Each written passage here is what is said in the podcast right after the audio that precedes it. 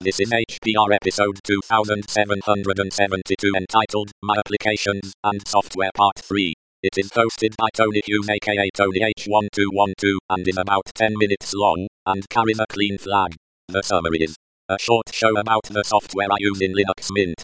This episode of HPR is brought to you by archive.org. Support universal access to all knowledge by heading over to archive.org forward slash donate.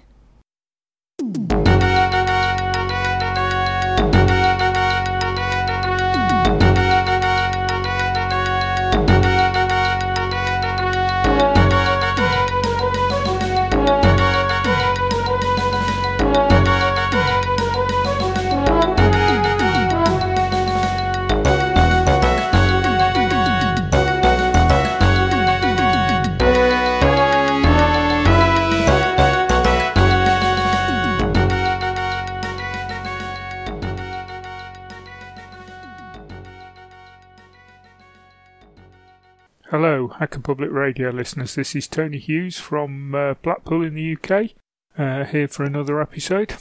In my uh, recent episodes, HPR 2738 and HPR 2746, I talked about some of the applications and software I regularly use as part of my day to day use of Linux Mint. This follow up show will continue with a few more of the same.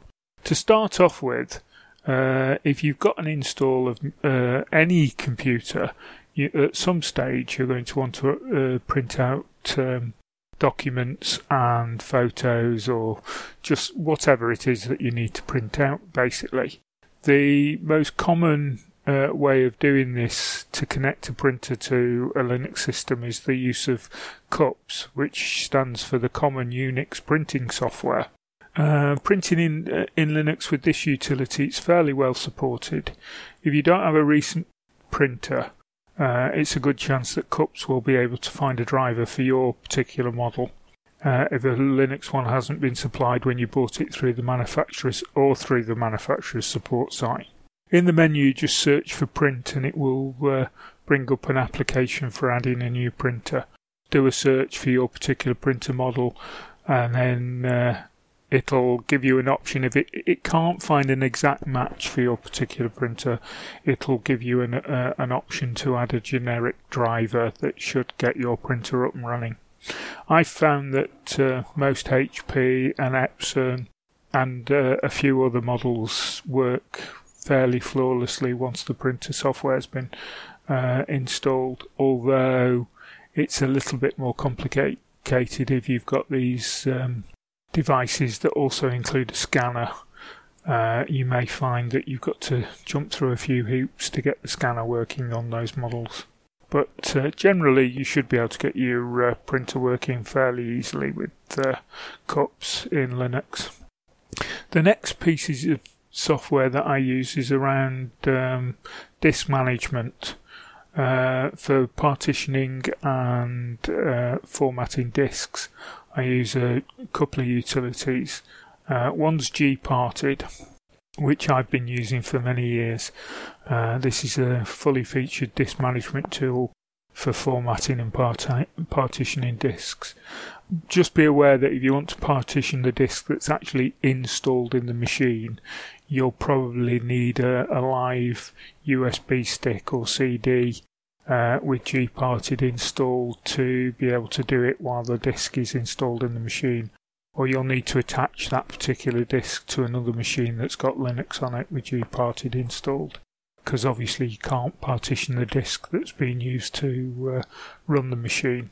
But uh, yeah, gparted uh, is a fairly good tool for wiping and repartitioning uh, and reformatting disks. Uh, great thing to get get to grips with. Another one which is I've just recently come across is a utility called Disks, which uh, is installed with Linux Mint out of the box. And as well as being able to partition uh, and format disk, you can actually use this as a backup uh, utility to clone uh, images uh, and have a clone of the disk stored elsewhere. Obviously, depending on the size of your hard drive, you can either do a full uh, disk image which you may need to store on a larger hard drive off the machine, or uh, with this piece of uh, software, you can actually just uh, image particular partitions. So if you have your hard drive on your main machine, SDA partition to uh, have a separate home folder, which you can use with other installs. You can just copy the partition that's got the actual uh, uh, live Linux installation on it. So you could uh, actually image that uh, and save that as a backup, and only and you can just re reinstall that if needed at some future date. So that's uh, disk partitioning and, and disk utilities. The next one uh, many people use uh, to read PDFs is Document Viewer. Uh, it's I've not to come across a distribution that doesn't have some form of PDF viewer, but in Linux Mint out of the box it's called Document Viewer, and basically it's just what it says in the tin. It's it views PDFs. It's nothing fancy. You can't really do anything else with it other than read PDFs, but it's good enough for that. If you want something a bit more complex for editing PDF, there are other pieces of software available but uh, this particular one is just a basic viewer so that you can read PDF files. So if you've got if you've gone through through them, you may want to add other software to add say a piece of software that will edit PDFs. Uh, and there's three tools in Linux that you can use for adding new software.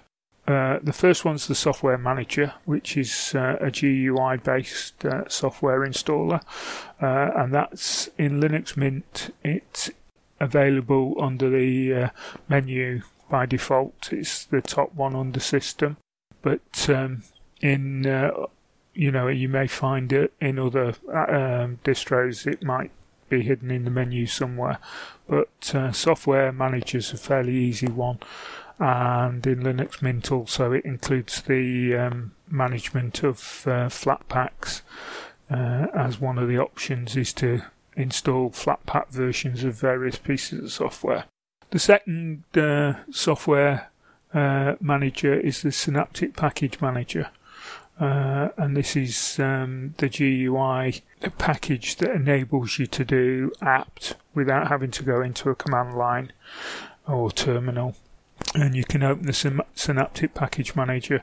The great thing about Synaptic Package Manager, I find, is you can actually type in a type of software and it'll find you uh, utilities and uh, pieces of software that are related to that. So if you don't know exactly what you're looking for, you can just type in video and it'll come up with all the packages that are to do with video, and then you can have a scroll through and see if you can find something that fits your bill. So I sometimes find that useful if I don't know what a piece of software is called. Uh, and then finally, I mentioned it just briefly then. Obviously, there's the terminal. Uh, and in the terminal, you can open the terminal and run apt commands uh, for updating the system and installing new software.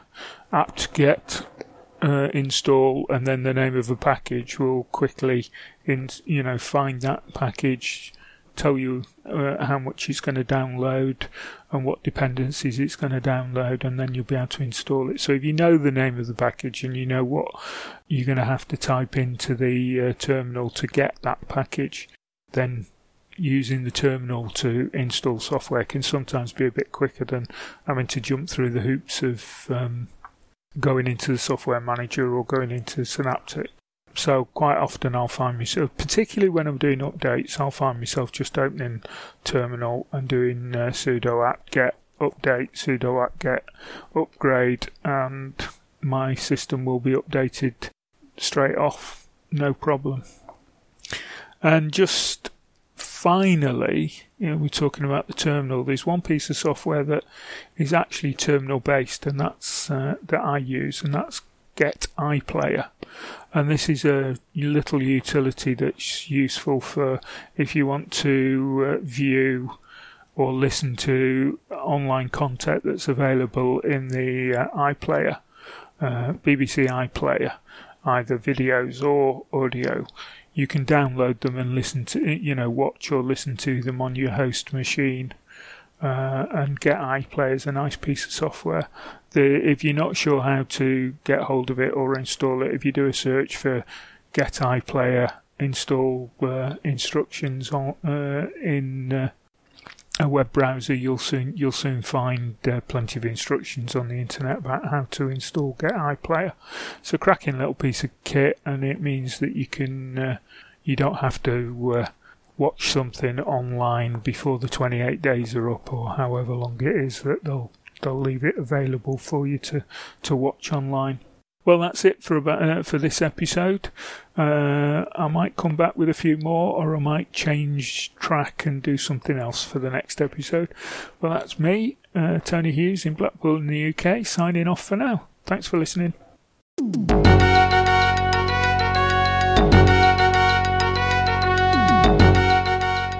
You've been listening to Hacker Public Radio at hackerpublicradio.org. We are a community podcast network that releases shows every weekday, Monday through Friday. Today's show, like all our shows, was contributed by an HPR listener like yourself. If you ever thought of recording a podcast, then click on our contribute link to find out how easy it really is. Hacker Public Radio was founded by the Digital Dog Pound and the Infonomicon Computer Club and is part of the binary revolution at binrev.com. If you have comments on today's show, please email the host directly, leave a comment on the website, or record a follow up episode yourself. Unless otherwise stated, today's show is released under a Creative Commons Attribution Share Alike 3.0 license.